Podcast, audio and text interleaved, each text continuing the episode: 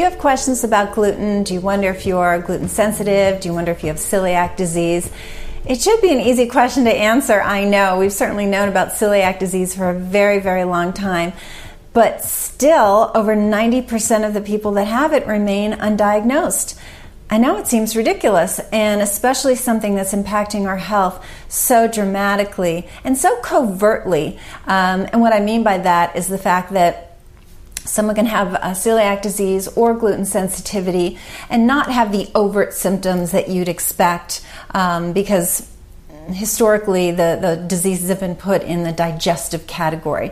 So you accept, expect somebody to be losing weight and having diarrhea and gas and bloating and, and just pretty dramatic digestive complaints. And it turns out that's not the case in, in for many, many people.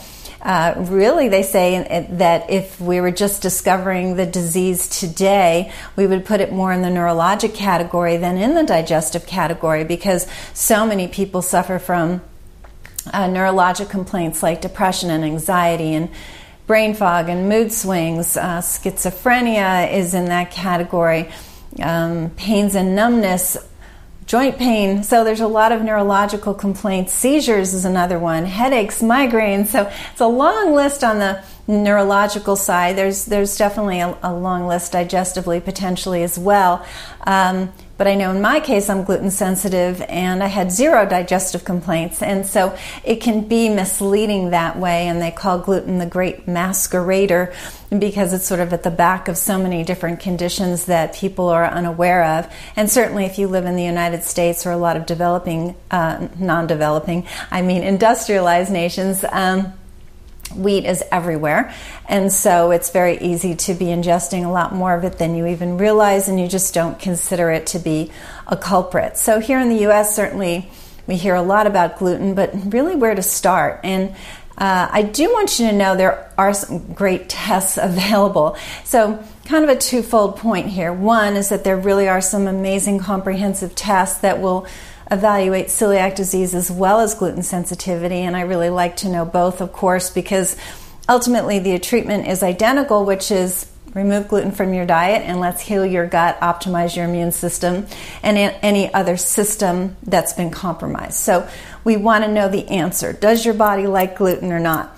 And then on the other side of the coin, there are definitely people who their immune system is not reacting to gluten as a protein but Americans tend to eat a lot of refined carbohydrates, so they're eating the white flour and the overly refined kind of products, and those are just not healthy. So I think that's where some of the confusion comes from in uh, those who kind of speak against gluten being a real thing is that um, they say, well, everybody could, you know, benefit from not use, eating refined carbohydrates, and that's certainly true.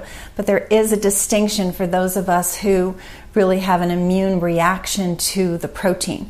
So that means I could sit down to the most unrefined type of wheat, like a wheat berry, and I would still have a very bad reaction, even though it's a nice whole food, if you will. So um, it's important to know the testing is out there. And the other thing I really wanted to review is that I'm sometimes asked, can you reverse this? To date, I don't know of anyone who has reversed a case of celiac disease or gluten sensitivity. Uh, theoretically, uh, Dr. Alessio Fasano, he's currently out of Harvard, uh, is world renowned. He told me personally that theoretically, if somebody really healed their gut and optimized their immune system, uh, they should theoretically be able to tolerate gluten again. Um, but that's it. It's theoretical. Nobody's actually done it that certainly I'm aware of, or not in enough numbers to make it something we should talk about. But what we do need to talk about is the reason that your health is not the way you want it to be. And if gluten is a component, it's not hard to figure that out. Uh, one thing I do run across very frequently, and I hear from people all over the world who have had celiac testing and they send me the results of their tests because they say their doc- their doctors are confused by the results of their tests and they can't they're not telling them whether they have celiac disease or not or whether they have gluten sensitivity or not and the confusion really comes from the fact that you're kind of building a case a lot of times when you're figuring out uh, celiac or gluten sensitivity. It would be so great if the tests were perfect and it was just very black and white, and it's and it's really not that way. So researchers for celiac developed what's called the four out of five rule, and that is that you have a positive blood test, you have symptoms associated with the condition of celiac disease. Uh, your symptoms improve when you remove gluten from your diet. You have genetics for the disease, and you have a positive biopsy, intestinal biopsy.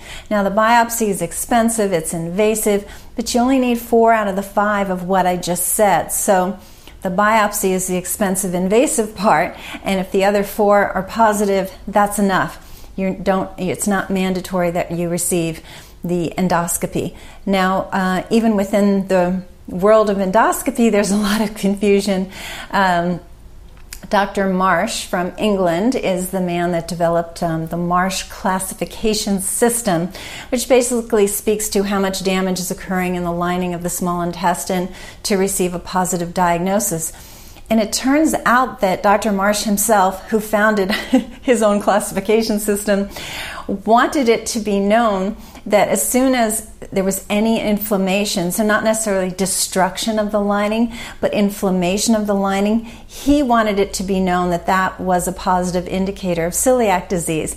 And that somehow got misconstrued over the years and it's not what doctors are doing so if somebody has inflammation they're they're not giving them a positive celiac diagnosis even if all those other criteria are there so you can see where the confusion abounds, but uh, here at Root Cause, we specialize in this area.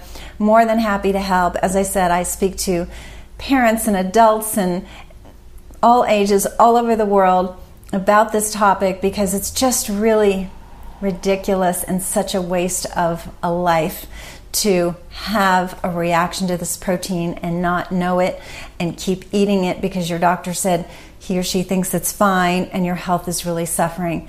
That's just a crime. So, if you wondered whether you're gluten sensitive, I am more than happy to help you.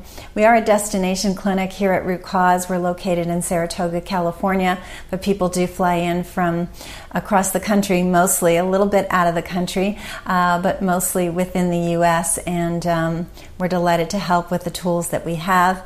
And in addition to finding out for sure, whether gluten's a problem, then you have to jump into what we call the secondary effects of gluten, which is how it's compromised your immune system, if there's any opportunistic uh, organisms, whether they're bacteria or fungi or parasites, protozoa.